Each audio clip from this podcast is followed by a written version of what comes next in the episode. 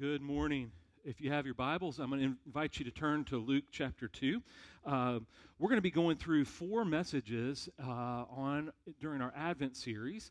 The first is going to be this one titled Waiting. I think next week's title is Watching. Then it's going to be Worshiping and then Witnessing. So those will be kind of the four messages that we have. So last week I mentioned that I had somehow lost my preaching Bible. And I was going to tell you, Mason, thanks for asking. I went home, and so thank you for no one walking off with it. I know that I kind of said some things around church life tend to grow legs. My Bible did grow legs. So the legs that it grew were my own legs. So this Bible has probably not left this building, no joke, in 3 years. And yet 2 weeks ago, when I went to San Antonio, or however long that was, I think I walked out thinking of going out of town and all these things. I didn't want to leave it on the counter, evidently, because I knew I wasn't going to be coming back on Monday, coming through to pick it up and put it in, because that's one of the habits I have. And so I took it home, and I found it on my nightstand underneath the thick manual for all of the week at San Antonio. So thanks for praying. You can laugh at me. I'm sorry if I falsely accused anyone in here of taking my Bible. I repent publicly of accusing you, maybe. I don't really think I did that, but if I did and you felt the pressure, that wasn't my intent. I'm guilty. I'm the guilty one. So Luke chapter 2. Here's what I want to begin the message, looking back to something I mentioned last week about the incarnation. If you remember, we looked at Genesis 3:15, which is the passage where the Lord speaks to the serpent, and then after speaking to the serpent, he speaks to Adam and Eve, and more particularly Eve. But when he speaks to the serpent in Genesis 3:15, he tells the serpent, he curses him first, and then tells him that he is going to be able to bruise the heel of the seed of the woman, and the seed of the woman is going to crush his head.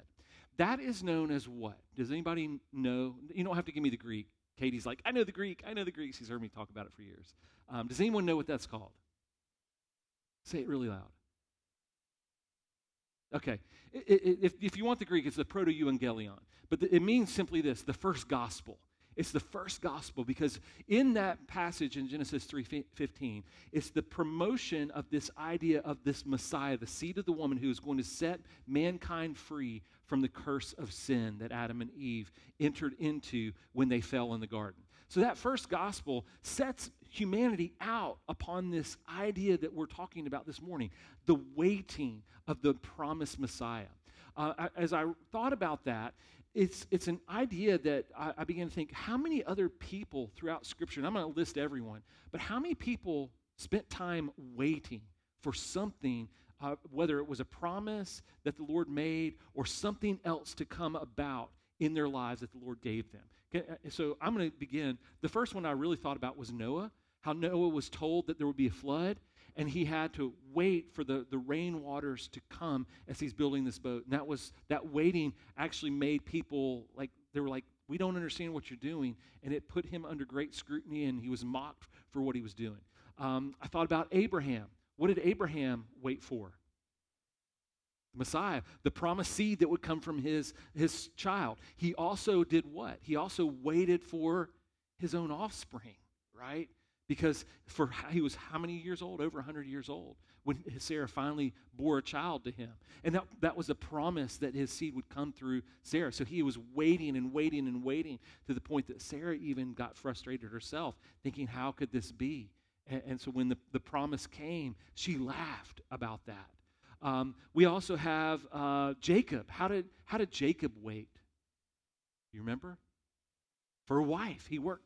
For one wife, for the first or the second wife, actually, right? So, he had to work for 7 years to earn his father-in-law's blessing upon his marriage with Rachel.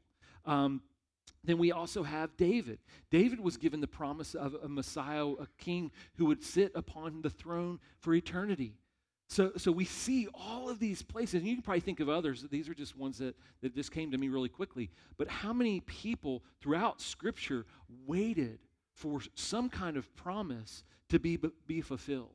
And so when we come to the New Testament, we see another person waiting. That's what I want us to look at this morning, is the person of Simeon. So let's read Luke chapter 2, verses 22 through 32. So here we go. And when the time came for the purification, according to the law of Moses, they brought him up to Jerusalem to present him to the Lord. Let me stop right there and let's set the context just to make sure we get this. Remember, Jesus has been born. And so the hymn that Luke is speaking of here is Jesus, and it's been those days that are according to the rituals for him to be presented to the temple, to be in the temple, to be circumcised and to go through these ritual things, okay? So he's gone up there, Mary and Joseph are taking him to Jerusalem to do this in the temple. So here in verse 23, as it is written in the law of the Lord, every male who first opens the womb shall be called holy to the Lord. And to offer a sacrifice according to what is said in the law of the Lord, a pair of turtle doves or two young pigeons. Now, verse 25, now there was a man in Jerusalem whose name was Simeon, and this man was righteous and devout, waiting for the consolation of Israel, and the Holy Spirit was upon him. And it had been revealed to him by the Holy Spirit that he would not see death before he had seen the Lord's Christ. And he came into the temple. And when the parents brought in the child Jesus to do for him according to the custom of the law, he took him up in his arms and blessed God and said, Lord, now you are letting your servant depart in peace according to your word. For my eyes have seen your salvation, that you have prepared in the presence of all peoples, a light for revelation to the Gentiles and for glory to your people Israel. So this morning we're going to be looking at the person of Simeon, and we're going to be looking at what specifically he was waiting for about the person of Jesus. Now, there's five things. If you look back in verses 25 and 26, there's five interesting things that we know about Simeon. We don't have a lot of information about him, but I think these five things are worth us noting. First, in verse 25, it says that he was a righteous man. That would be the first one, so righteous, and that he was devout. And then it says that he was waiting for the consolation of Israel, and the Holy Spirit was upon him, so there's the fourth, and it had been revealed to him by the Holy Spirit that he would not see death before he'd seen the Christ, the Lord's Christ. So those five things really set Simeon apart in his character and what he is hoping to see, and the promise of fulfillment. Now, I want to recognize a couple things. When we think about this idea of Simeon waiting. I don't know about you, but have you ever been left waiting in your life at some point? So some of you have. Okay, I'm gonna tell on my mom. My mom was back. I was in high school. Well, middle. It wasn't called middle school then. It was junior high and high school. So 1981 through 1987. That's when I was in my years of junior high and high school. And so during that season, though the latter part of the years I started driving, I got in trouble and had my car keys taken away. So I had to have my parents pick myself and my brothers up from school. And my mom was very busy, some might say a little bit scatterbrained. And so we were typically left waiting at the end of the day for my mom to come by and get us, because there was no buses where we lived to get us home. So we literally just waited on my mom. So I can't tell you how many neckties that I ruined popping, because we get so bored and we would pop them like towels and have fights with the neckties. But we waited. Now, why did we wait? Why wouldn't we not start walking home? One, it was 30-minute car ride, so there was no way we could walk home. So, but we always waited with what? An anticipation that mom would pick us up. Now, you have to remember, too, some of you will understand this. This was before the days of cell phones. So you didn't have this quick means to go, hey, mom, where are you? We had to just wait and trust that at some point she was going to show up. And that's what, most of you have waited and have some kind of experience like that. But waiting is about this. It's about a longing to be fulfilled, isn't it? We don't just wait kind of going, well, what's going to happen? That's not really what waiting means. Waiting has this idea that there's an object that we're waiting for. And when we're waiting for that object, we have to exercise what? Some level of trust and some level of faith. And so when you think about all of these characters in Scripture that have been waiting for the promised Messiah, there is an aspect to them of trust and faith are at the core of what they're doing. Now, Simeon, he has, to me, one of the most unusual aspects or perspectives about waiting of many of the characters that we've mentioned or many other characters in Scripture, partially because of his character and makeup, because he's righteous and devout. That aspect of who he is in his relationship with the Lord has led him into a unique period of waiting, because not only is it about his character, but he's also had some special information delivered to him by the Holy Spirit, that he is going to see the Lord's Christ. And so what an incredible position he is placing. Could you imagine, like, having that promise before you? It would very much be like he goes into the temple every day. Is today the day? Is today the day? Is today the day? I can't imagine, like, maybe living with that, even though I kind of can, because every day at school is like, when's mom showing up? When's mom showing up? But every day, is this the day the Lord's Christ will be revealed to me? Every day. And then it happens. So this is what is so incredible to me, though. And when we think about the promises that Simeon is given, this promise is about him looking like others before him, but it's all fulfilled in what? Not just the promise and the facts. This is key. It's filled in the person of Jesus. So when we come to this Christmas season, there's a lot of things that we can think about. And I think part of my own, like, struggle about Christmas celebration is this: I can long for the day where we say, hey, we're celebrating Jesus, but I forget to long for the person of Jesus. Does that make sense?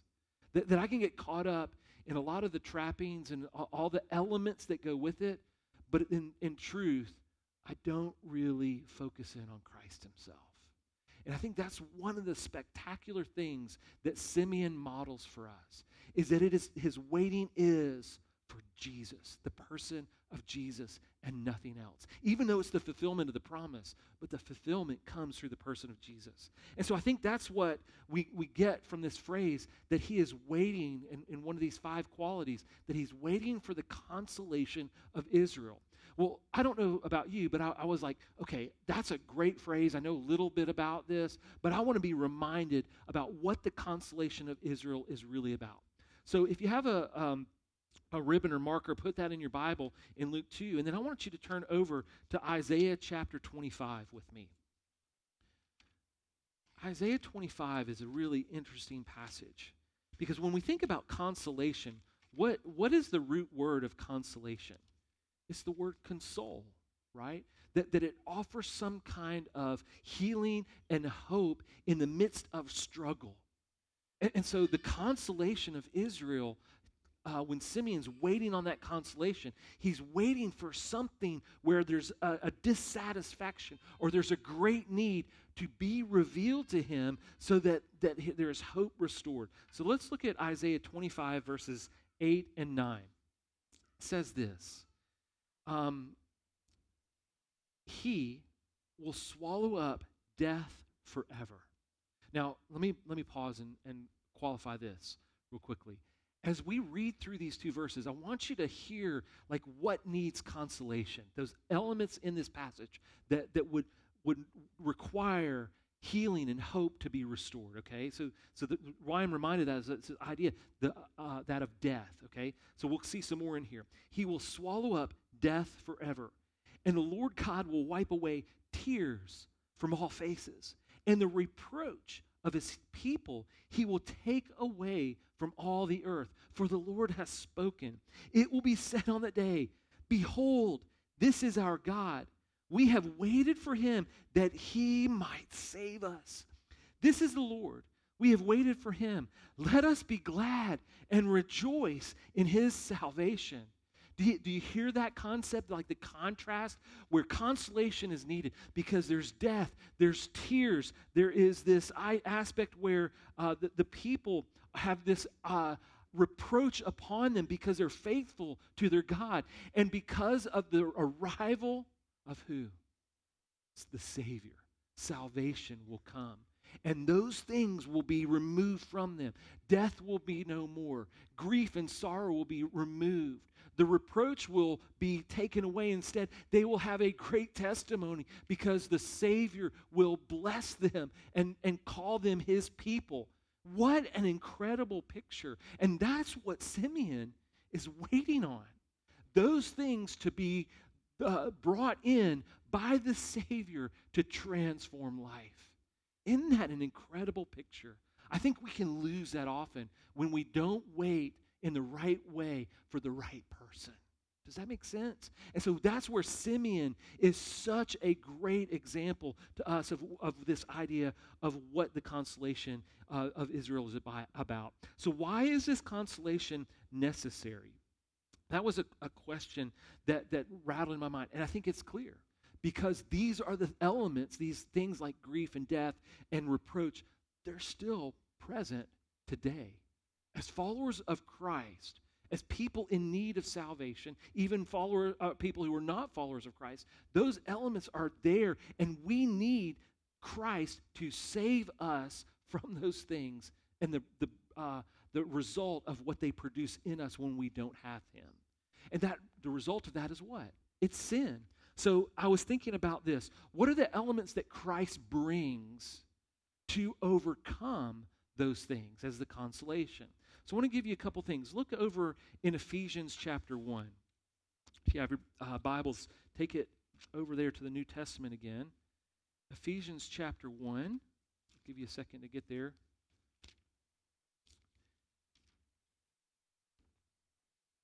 And I'm going to read a little bit of text here. Starting in verse 3, it says, "Blessed be the God and Father of our Lord Jesus Christ, who has blessed us in Christ with every spiritual blessing in the heavenly places, even as He chose us in Him before the foundation of the world, that we should be holy and blameless before Him.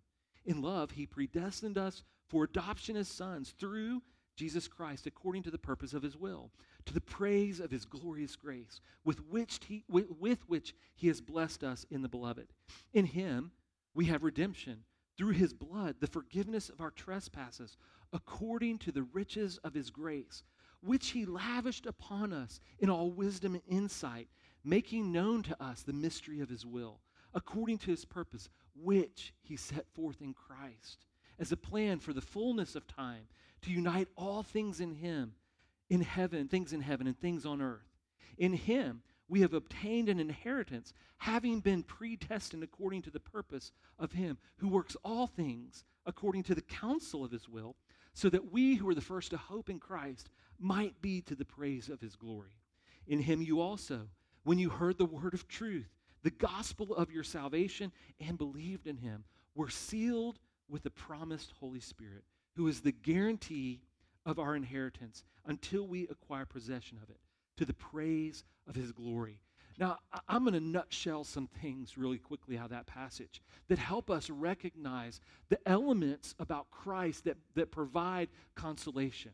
It's this, that in and through Jesus Christ and Him alone, according to the Heavenly Father's purpose, in the perfect fullness of time, Christ came to fulfill all of the covenant promises that were made in the Old Testament. And so through Him, we have what? A relationship, because He has forgiven us all of our trespasses. And then through the work of the Holy Spirit, when we believe, we are sealed, guaranteed, okay, until we are glorified in heaven. So all of these elements about Christ work together to bring us peace when we were alienated from God because of our sin and our trespasses. That's our consolation.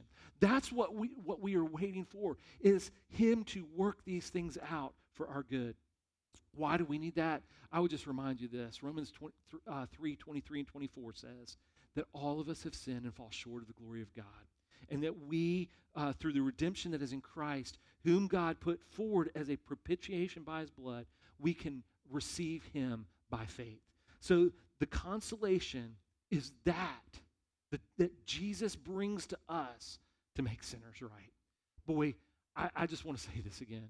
This Christmas season, especially as we're approaching the end of the year as we're celebrating Christ's birth, I would hope that we elevate that peace and that consolation that we get from Christ. I started thinking about this, and I want to read a little bit of this.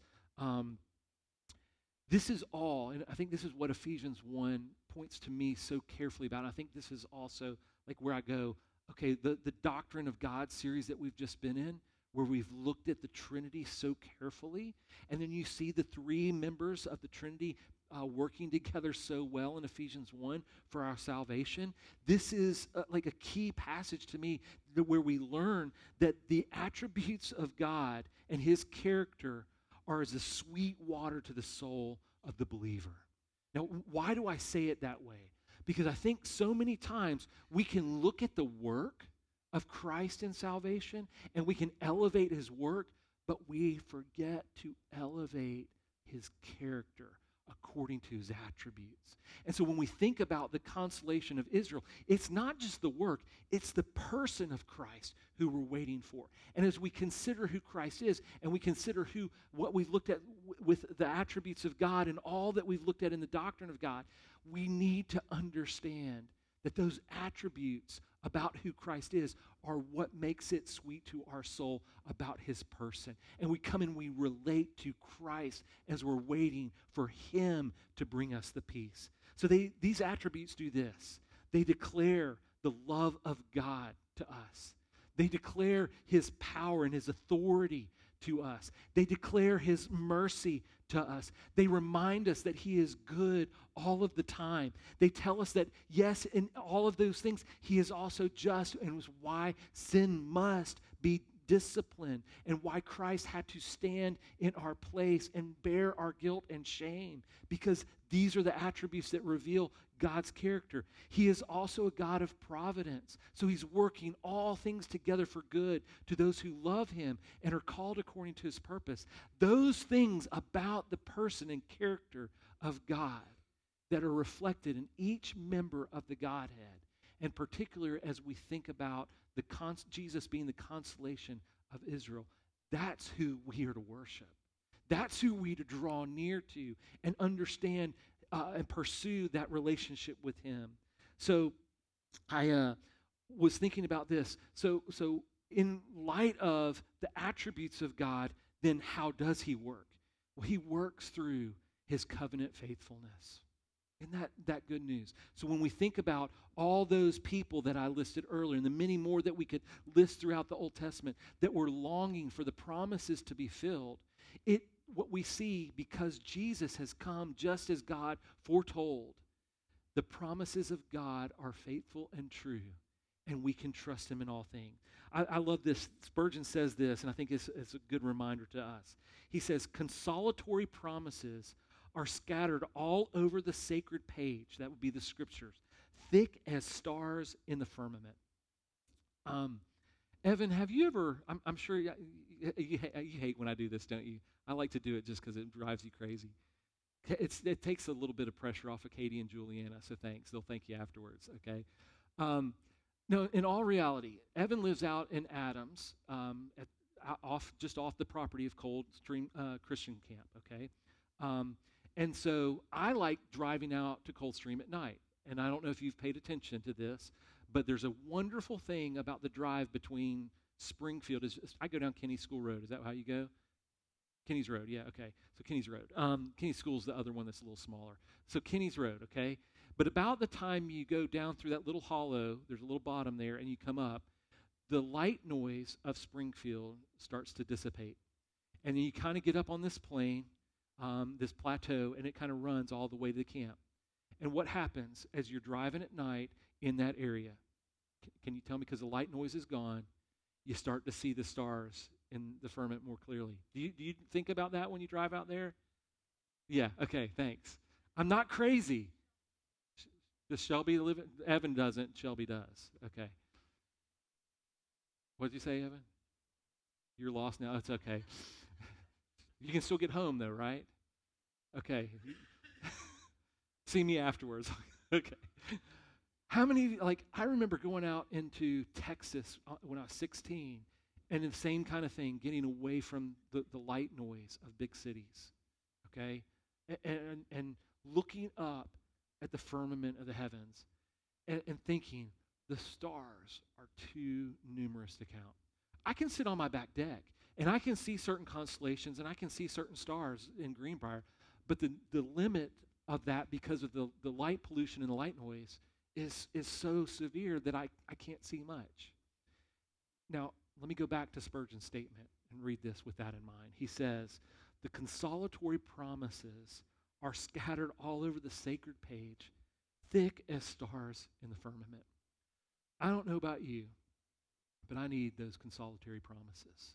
I need them to be thick, because I know by my own sin, I create my own grief and distance from the Lord. I know by the circumstances of life as I watch them in our culture, as the world seems to be moving at a more rapid pace further and further from godly things and the truth of Scripture and the hope of the gospel.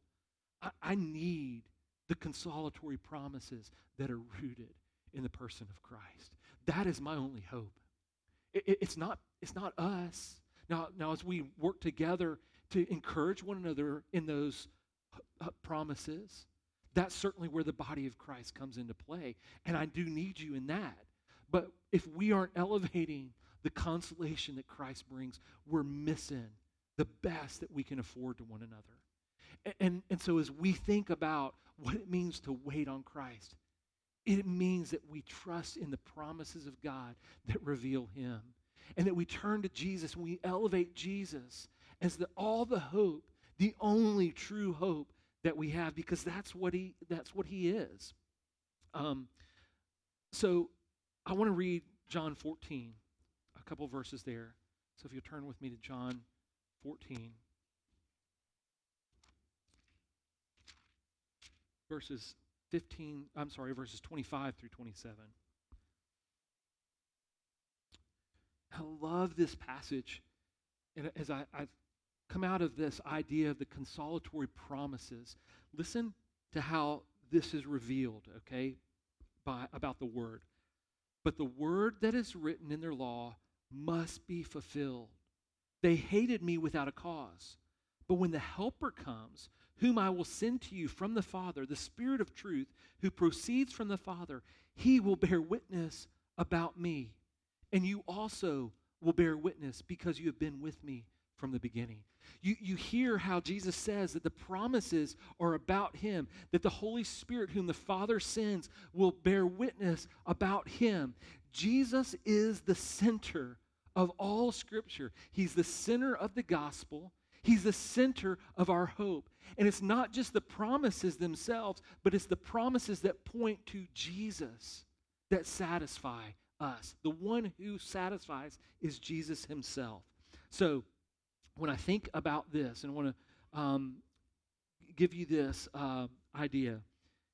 Well, let me actually go back to verse. Let's move forward. So let's go back to Luke chapter 2.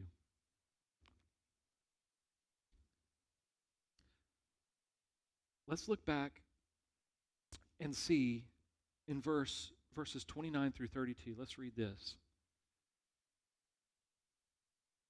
And I want you to notice this as we read it.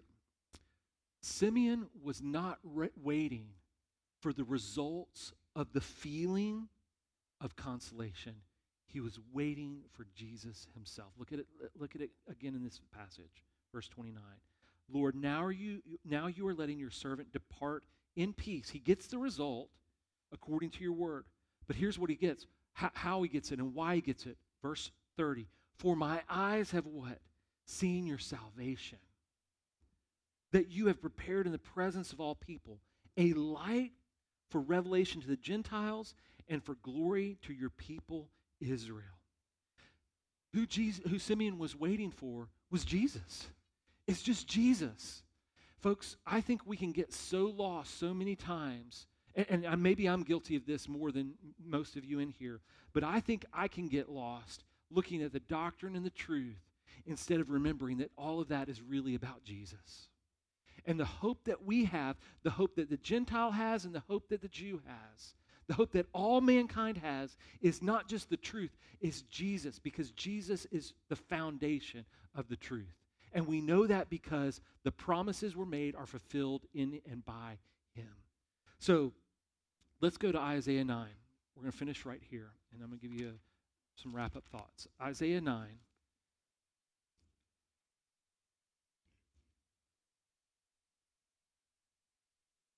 I'm Bible drilling right along with you. Isaiah 9, verses 1 through 7.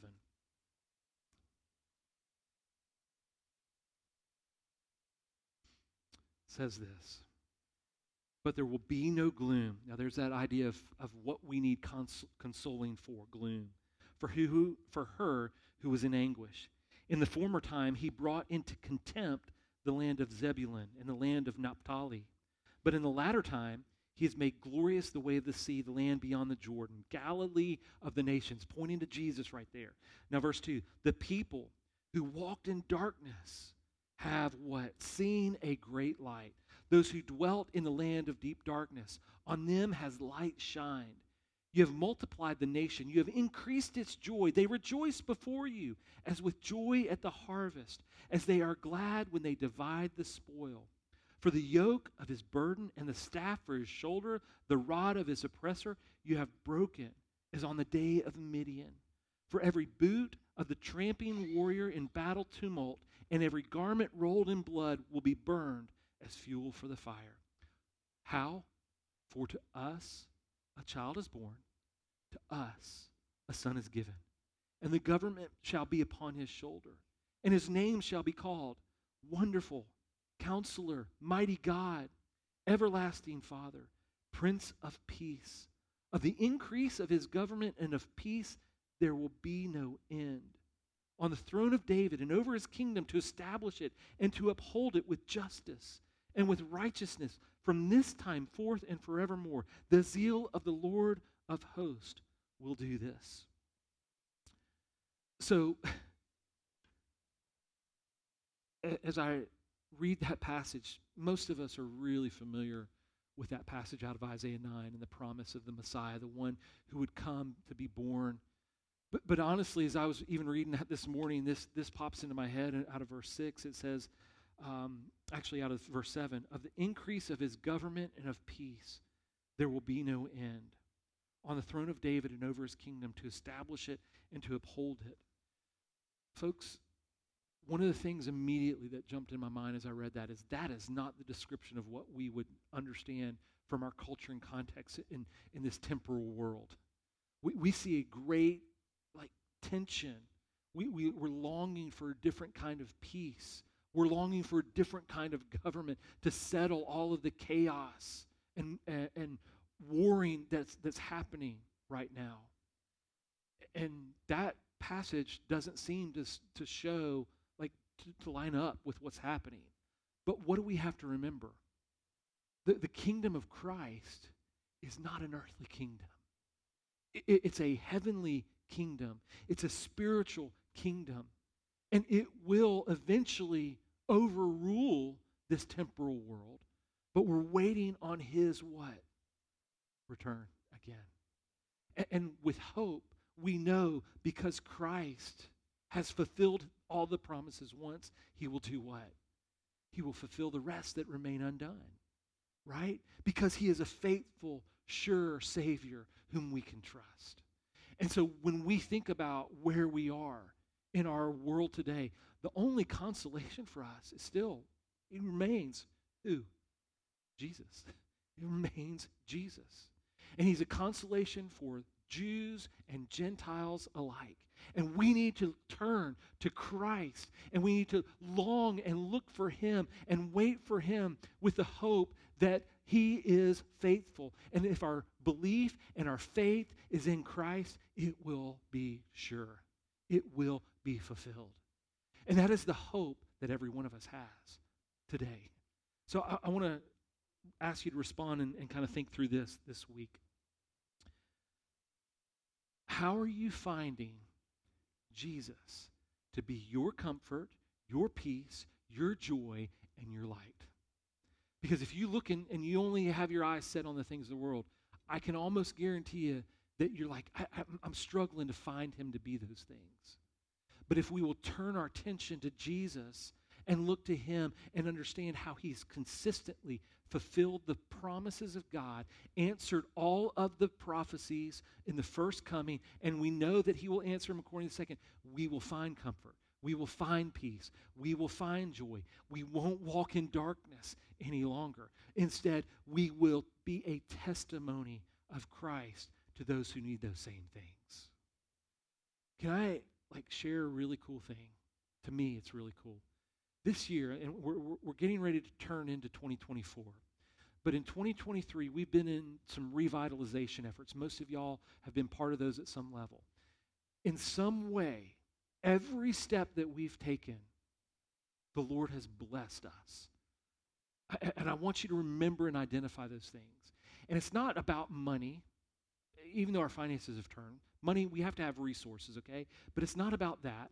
Really, the blessing is about looking at how our body life is changing because we're elevating Christ differently and being obedient to walk in relationship with him in a different way.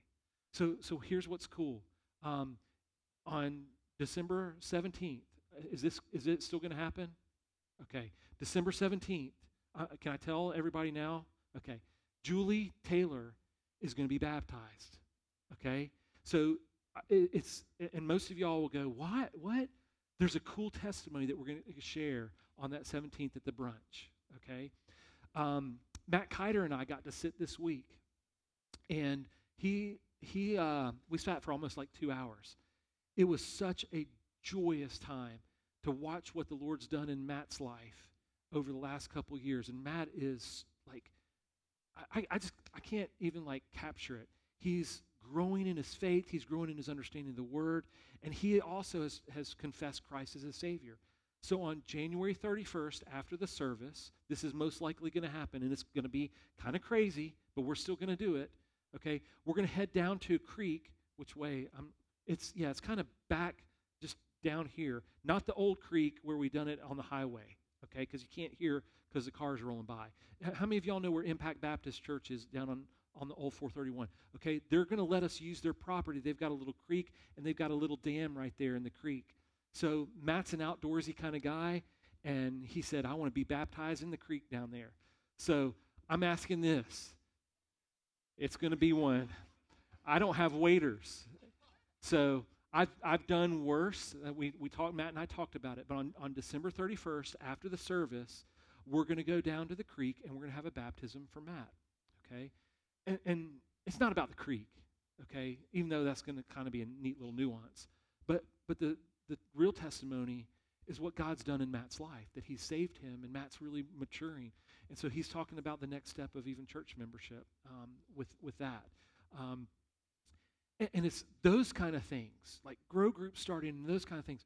What we're doing as a church body is, in our revitalization, I think we've revitalized our focus on Christ. And I wouldn't have said that we were missing that value before, but I think we've dialed in a little differently. And in that dialing a little differently, the Lord is bringing blessing. And my challenge to us then is this. Where are we too often or too easily focusing on the temporal that we miss the spiritual aspects of who Christ is for our comfort, our peace, our joy, our light? As we think about people coming to faith, as a testimony of baptism, as they're walking in a newness of life, as we too as believers encourage one another about how we share Christ with one another, because the truth is, every day we still need to speak the truth of the gospel of grace into one another's lives, to encourage us to be faithful.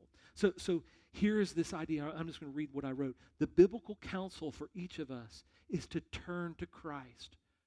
In all reality, whether a believer or a skeptic, we are truly waiting for a relationship with Christ.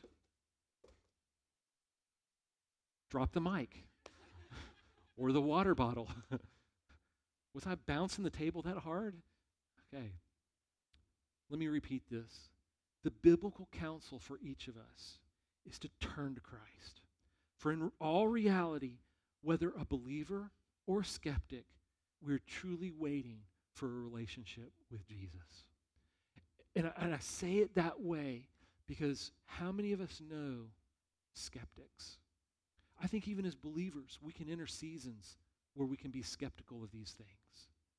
But if we will elevate the person of Jesus and we will wait upon Jesus like Simeon did, with a hope for his person, with a longing and a looking to him, as we do that with one another, as we do that with the skeptic, as Jesus is exalted, the word says, as Jesus is lifted up, what happens? All men will be drawn to him. We need to be people that wait for Jesus, the person of Jesus, so that all men will be drawn to him. Let's pray. Heavenly Father, this morning I thank you for the example of Simeon. Lord, a man who certainly showed great character. That character wasn't just the result of his own person, Lord. That's a result of you working in him. And so, Lord, what we're thankful for especially is that he modeled for us how to wait upon Jesus rightly, with patience, with joy, with hope. Lord, oftentimes today we don't wait well. At least maybe I don't. I get anxious, I get eager, I try to manufacture things to happen in a certain way instead of waiting with a hopeful sense of faith and trust that your promises will come true, that you will work in your own sovereign and providential timing to bring about those good things that you promised to all your people. So, Father, this morning I pray that where any of us are, we would simply do this. We would look to Jesus, the author and finisher of our faith, that we would encourage one another in that together so that we would be a testimony to a lost and dying world that needs the consolation that is only found in Jesus. So, Father, that happens in a lot of practical ways. It happens in worship. It happens through Bible study. It happens through serving one another according to our gifts. It happens, Lord, as we just gather in certain ways for fellowship. There's so many practical things. Lord, I pray this, that you stir us, not to be easily satisfied, but to encourage the greatest aspect and waiting for Christ that we can in one another so that you are glorified. So, Father, we look forward to continuing through this series on Advent as we wait to celebrate Jesus' birth on Christmas morning. We pray these things in Christ's name and for his sake. Amen.